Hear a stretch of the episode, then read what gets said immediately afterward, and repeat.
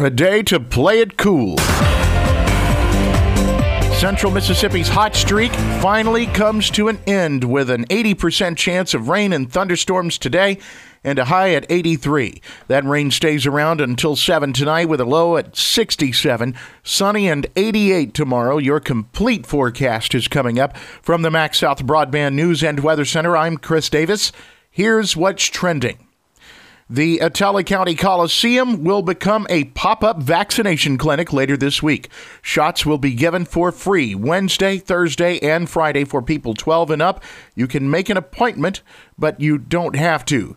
Breezy News dot com for the link. Municipal court in Carthage has been canceled for tomorrow. COVID is being blamed in a letter from City Hall.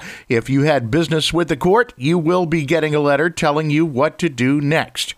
one thousand six hundred forty-six new COVID cases being reported in the past day. ten more Mississippians have died. None of those reported deaths were in central Mississippi.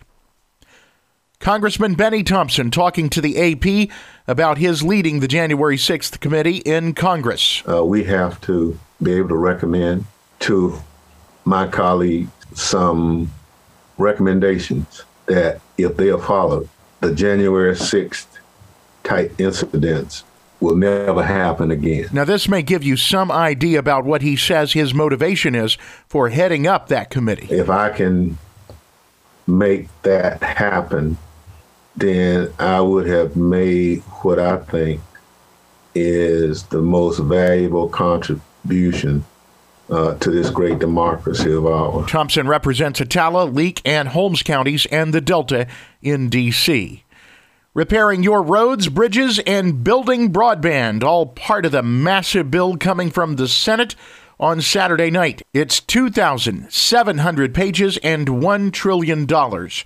No comment yet from either Mississippi senator. You can expect to hear about some amendments.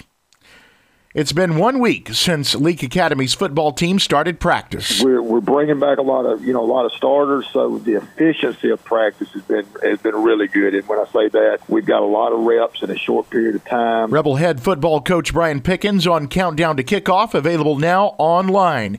Last year's record was thirteen and oh. Bringing a lot of the team back means a good example for the younger team members, he says. We're bringing back a lot of starters, offense and defense. You know, and when you look at your backfield, you, our entire backfield is going to be back. You know, your your line, I think over half our line will be back. Our linebackers, all all our linebackers are coming back. As a coach, what, what you feel like you can do now is do a lot of fine-tuning.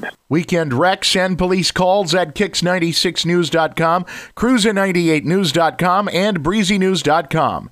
From the MaxSouth Broadband News and Weather Center, I'm Chris Davis.